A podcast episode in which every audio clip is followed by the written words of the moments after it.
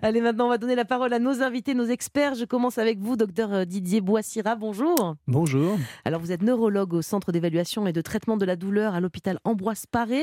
Avec nous également aujourd'hui, il y a Sophie Kwan. Bonjour, Sophie. Bonjour. Alors, vous êtes rédactrice en chef adjointe du hors-série du magazine 60 millions de consommateurs, dont le dernier numéro, justement, est consacré à ce sujet, douleur, tout ce qui marche. Un sujet important, hein, puisque Sophie, ce sont des millions de Français qui sont concernés chaque jour. Est-ce qu'on peut avoir une idée de, de combien? Et puis ça va de quoi à quoi? Oui, alors euh, une consultation, enfin huit consultations sur dix sont consacrées à la douleur, donc ça donne déjà une petite perspective.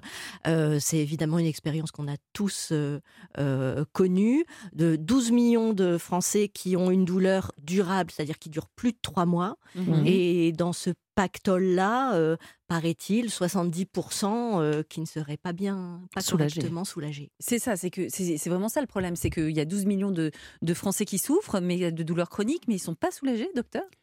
Ou mal?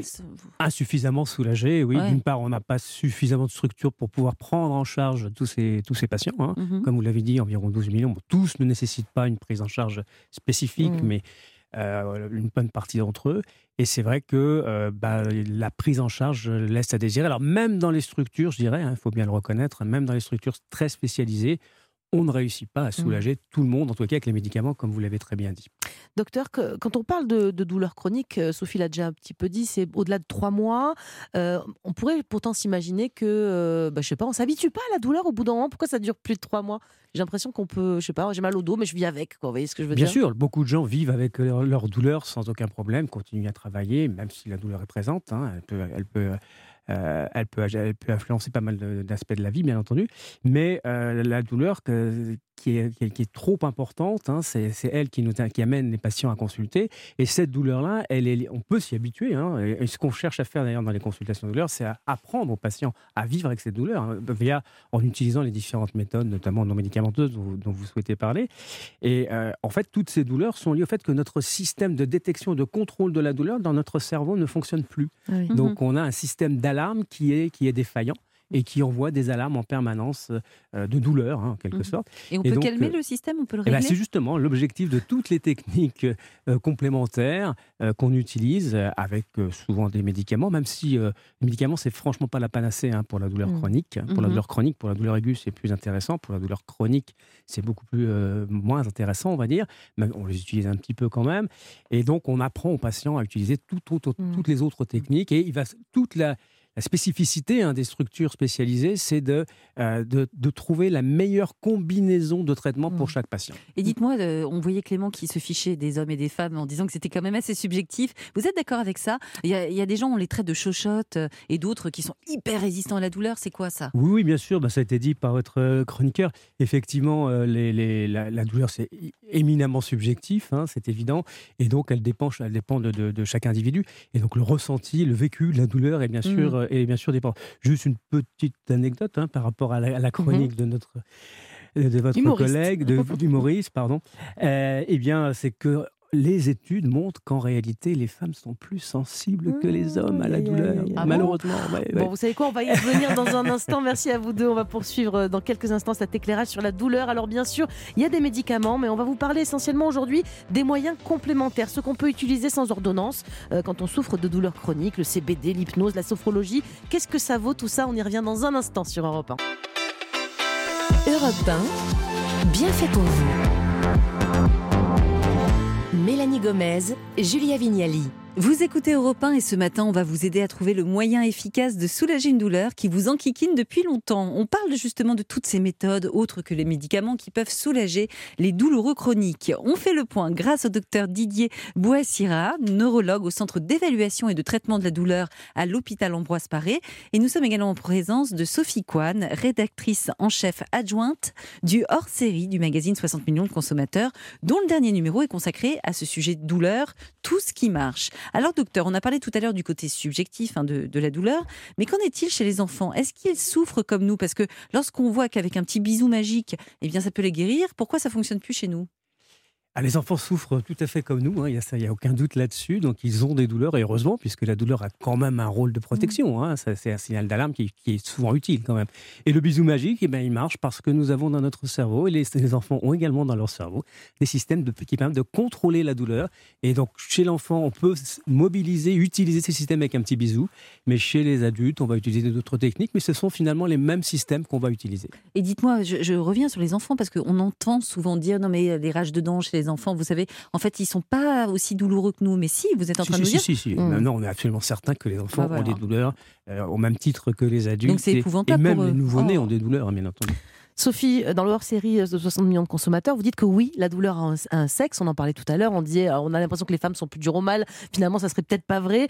en tout cas, ce que vous dites dans, le magazine, c'est que aujourd'hui, il y a encore trop de préjugés sexistes qui font que les femmes sont moins bien prises en charge contre la douleur. Oui, par exemple, une étude qui a montré qu'une qu'un homme qui va parler de sa douleur au cabinet médical va recevoir un antidouleur, une femme va parler de sa douleur, on va lui proposer des anxiolytiques. Bon, c'est euh, euh, vraiment assez grossier, euh, mais euh, avec le, la reconnaissance de l'endométriose, la douleur féminine, elle est un petit peu mieux reconnue. Mm. Mais effectivement, il y a une grosse différence aussi de, de, perception de la douleur chez les hommes et les femmes, liée au fait que les hommes, notamment, ils ont de la testostérone qui minimise un petit peu mm. le ressenti de la douleur.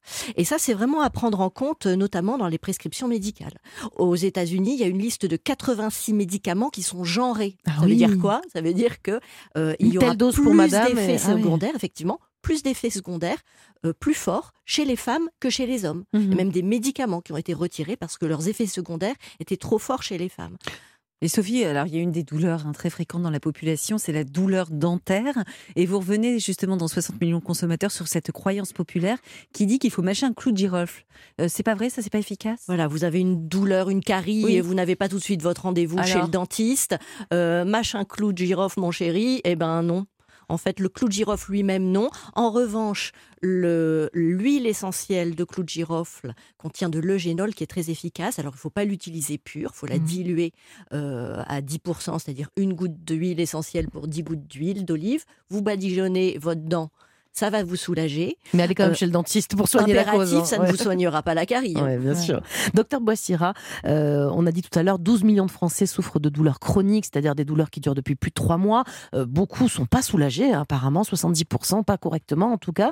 Comment ça se fait? Il y a des tas de médicaments quand même aujourd'hui, et notamment même les médicaments antalgiques sans ordonnance. Il y en a des tas, on en prend tous. Le, fameux paracétamol, par exemple. on ne le, prend pas quand il faut. C'est quoi le problème? Le paracétamol marche très bien sur certaines douleurs sur des douleurs euh, aiguës, donc des douleurs euh, qui ne vont pas durer très longtemps, qui sont liées à une lésion euh, identifiable, par exemple une rage de dents, on vient de parler de mmh. rage de dents, le paracétamol fonctionne assez bien. le, le, lumbago, le fameux lumbago hein, que beaucoup de mmh. gens connaissent, eh bien, les anti-inflammatoires ou, le paracétamol marchent assez bien.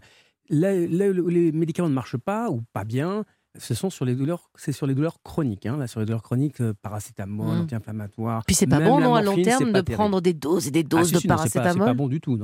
C'est pas bon du tout. C'est même potentiellement très dangereux, hein, le paracétamol. Pour le foie. Et, pas, et, pas, du tout anodin. On peut vraiment faire un surdosage euh, Tout à fait, bien sûr. Il y a, eu des, il y a des morts hein, euh, après euh, surdosage en paracétamol, notamment du fait de, de, sa toxicité sur le foie, hein, de, son, de, mm. son, action sur le foie.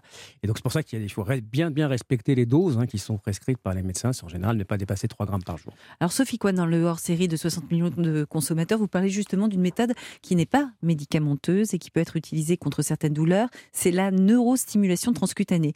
Alors c'est quoi? Pour qui c'est? Euh, Comment ça se présente? Alors ça se présente, c'est vendu en pharmacie, ça mm. peut être loué. C'est un petit appareil qui a des électrodes. Vous allez le régler et les petites électrodes qui vont vous être envoyées vont permettre de soulager euh, plus ou moins fortement la douleur. Euh, c'est une technique qui existe depuis 30 ans. Ah et qui est de plus en plus prescrite. Il y a 600 000 prescriptions d'appareils par an en France qui peuvent être en partie remboursées. Hein. Mm-hmm. Euh, et qui, euh, qui peuvent être utilisés pour des problèmes d'entorse de, cheville, pour des limbagos, pour des, des, choses de ce type. Docteur Boissira, comment ça fonctionne ça, ça- 30 ans que ça existe, mais on n'en avait pas forcément entendu parler. Ça marche bien Ça agit comment? Oui, ça marche très bien sur certaines douleurs. hein, Comme ça t'es dit, c'était des douleurs de l'arthrose, des douleurs, euh, des douleurs inflammatoires parfois, mais surtout des douleurs neuropathiques. Ça s'appelle des douleurs neuropathiques, c'est des, des lésions nerveuses. hein. Donc c'est quelque chose qu'on utilise. Alors la- la- un inconvénient, c'est que ça marche sur des douleurs un peu localisées. Donc il faut, le- l'uti- il faut coller les électrodes assez proches de la région douloureuse. Et comment ça marche? On, on va brouiller le message pour le cerveau en quelque sorte. Et donc euh, le cerveau va, va confondre le message qu'on envoie avec les petites électrodes, qui sont des petits fourmillements, des petits picotements, avec la douleur. En quelque sorte, on va, on va filtrer un petit peu la douleur. Comme ça. On embrouille le cerveau. quoi. Exactement, un petit peu. ouais. Eh bien, merci à tous les deux. On vous retrouve dans un très très court instant sur Europe 1. On parle de la douleur ce matin, comment la soulager sans forcément passer par la case médicaments. Alors que vaut le CBD par exemple, dont on parle tant, ou encore euh, certaines techniques de relaxation, ou même la musicothérapie. On y revient très vite. À tout de suite sur Europe 1. Europe 1, bien fait pour vous. Julia Vignali On est avec vous jusqu'à midi. Bienvenue si vous nous rejoignez sur Europe 1. Il est 11h30 et on dit stop à la douleur ce matin. En tout cas, on s'intéresse aux méthodes qui peuvent peut-être remplacer ou venir en complément des médicaments quand on souffre. Alors, on en parle toujours avec le docteur Didier Boissira, neurologue au Centre d'évaluation et de traitement de la douleur à l'hôpital Ambroise Paré, ainsi qu'avec Sophie Kwan, euh, rédactrice en chef adjointe des hors-séries du magazine 60 millions de consommateurs. Donc, le dernier numéro euh, est consacré à ce sujet de la douleur. Alors, Sophie, vous revenez dans le magazine sur l'intérêt ou non de cette molécule, le cannabidiol, donc dérivé du cannabis.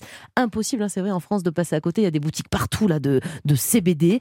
Euh, c'est un marché qui a explosé, je crois. Vous avez des chiffres. hein? Absolument, il y a 2000 points de vente désormais euh, en France. Ça a vraiment euh, terriblement augmenté, auquel il faut ajouter les pharmacies, puisque les pharmacies en vendent également sous forme d'huile qu'on peut mettre euh, sous la langue. Et on estime que 10% des Français s'y sont mis, euh, contre mal, hein? 16% des Mmh. Européens, donc un petit peu moins que les Européens, mais c'est quand Et même ça beaucoup. marche? Euh, comme antidouleur ou pas? C'est prouvé? Alors, c'est pas prouvé. Mhm. Non. En revanche, euh, il est fortement probable qu'il y ait un effet placebo. Donc, euh, on va pas se moi, je passer me fais une d'un petite effet tisane de. CBD le soir. J'ai l'impression que ça marche. C'est relaxant. ça. Il y a un effet relaxant, un peu anxiolytique, ça, fait- ça, ça- ça- ça favorise le sommeil. Donc, de ce point de vue-là, c'est utile. Mais, Mais vous, mais docteur, sur la justement, douleur oui, elle-même, voilà. c'est pas très très puissant. un Ah bon patient qui viendrait vous voir en consultation et qui vous dit honnêtement, depuis que j'ai testé les tisanes ou je sais pas quoi, les Oui, huiles de sûr, CBD, oui. ça On marche. Vous allez, voilà, vous allez encourager à Bien continuer. c'est pas dangereux en Mais tout il cas. oui, non, bien sûr, non, non, absolument pas. Mais, enfin, bon, faut respecter les doses comme d'habitude, mais, mais, Et euh, l'origine. Et l'origine. Et l'origine, oui, savoir ce qu'on ce qu'on- ce qu'on- ce qu'on prend, bien sûr. Euh, ce, qui est de- ce qui est vendu en pharmacie en général est, est- est correct. Et comme vous le savez peut-être, il y a une expérimentation actuellement en France hein, pour euh, justement euh, vérifier comment on pourrait utiliser non seulement le cannabidiol, le CBD, mais aussi le THC, l'autre composant Cannabis du cannabis. thérapeutique. Ça, de C'est le cannabis cannabis médical. Et Voilà. oui. Et ça, ça pourrait euh, se développer davantage et ça pourrait justement nous aider à être moins Alors, douloureux. en tout cas, c'est très utilisé dans la plupart des pays d'Europe et dans beaucoup d'autres pays du monde. Et en France, on a aussi, Bien ouais. sûr, aux États-Unis, en Australie. Et ça a euh, prouvé, euh, qu'est-ce que ça dit à l'étranger il y a des effets qui sont euh, intéressants, c'est pas miraculeux malheureusement, Mhm. mais ça c'est sûrement des molécules qui sont intéressantes dans une sous-population de patients qu'on n'a pas encore réussi tout à fait à bien identifier. Donc on l'utilise hein, de façon un peu empirique en essayant comme ça chez les uns chez les autres, mais on n'a pas euh, on n'a pas encore bien identifié la population patients qui pourrait le plus bénéficier de ce traitement. Ce sont des études qui sont en cours. Alors Sophie, on a dit qu'on allait parler de, de médecine complémentaire, de, techniques complémentaires, et notamment vous parlez de, la phytothérapie dans 60 millions de consommateurs. Je crois qu'il y a des, plantes hein, qui sont déjà utilisées depuis des millénaires contre la douleur, euh, mais il y a quand même des précautions à prendre.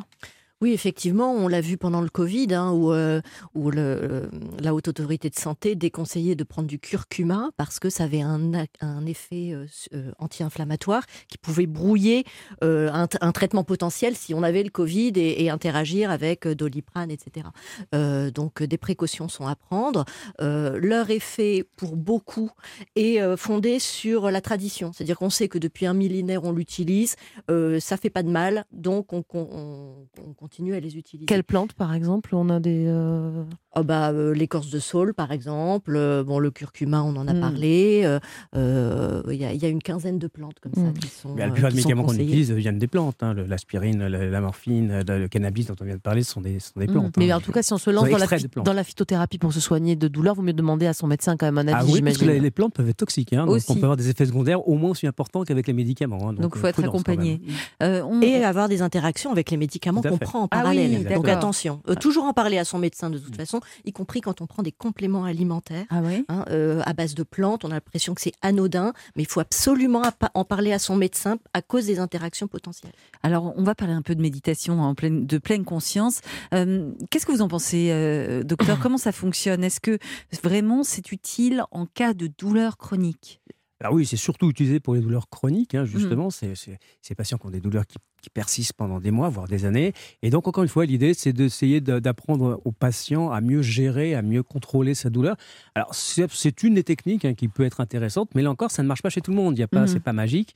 Donc, il va falloir trouver, euh, identifier les patients qui peuvent encore une fois, bénéficier de ce type d'approche. Et là encore, ça marche sur le cerveau. hein. C'est le cerveau, c'est un moyen de, de, de- de stimuler ces fameux systèmes qui contrôlent la douleur dans notre On cerveau. l'a observé ça sous IRM, Oui, hein, je sûr, crois, l'effet de la fait, méditation sur le- On les centres de la douleur euh, hein, cérébraux. de la méditation ou même de l'hypnose qu'on peut, qu'on peut mesurer, qu'on peut voir avec les, les IRM fonctionnels. Donc on voit l'activité du cerveau qui diminue pendant ces, pendant ces, avec l'utilisation de ces techniques. Donc ça peut marcher, mais il ne faut pas laisser penser que ça marche chez tout le monde. Mhm. Et en plus, le patient est toujours actif. hein. Le- c'est pas, il n'y a pas de magie là-dedans. hein. Le patient doit être acteur de sa prise en charge. Donc, on va lui apprendre, on lui- en quelque sorte, lui apprendre les techniques, et ça sera à lui de se les approprier et les utiliser à bon escient. Sophie, euh, l'utilisation Oui. de la musique aussi, Oui, euh, alors vous en ce qui- parlez dans ce le qui est magazine. encourageant, c'est que euh, il existe beaucoup de techniques différentes, c'est-à-dire en fonction de votre douleur, de votre vécu, vous allez peut-être pas être euh, euh, euh, sensible à la méditation, mais vous allez peut-être être sensible à la musique et, euh, et, et trouver un calme, un apaisement, euh, battre le rythme alors que vous arriviez plus à bouger le cou bah, à cause de votre douleur. Bah, tout à Mhm. coup, quand vous écoutez euh, Led Zeppelin, bah, vous bougez la tête. Il y a une Euh, appli que vous donnez justement dans le magazine qui peut aider les patients à s'y mettre à, effectivement. cette- Donc, à la musique. Et l'idée, donc, c'est c'est de tester plusieurs types. Ça peut être la méditation, ça peut être l'hypnose, ça peut être la musicothérapie.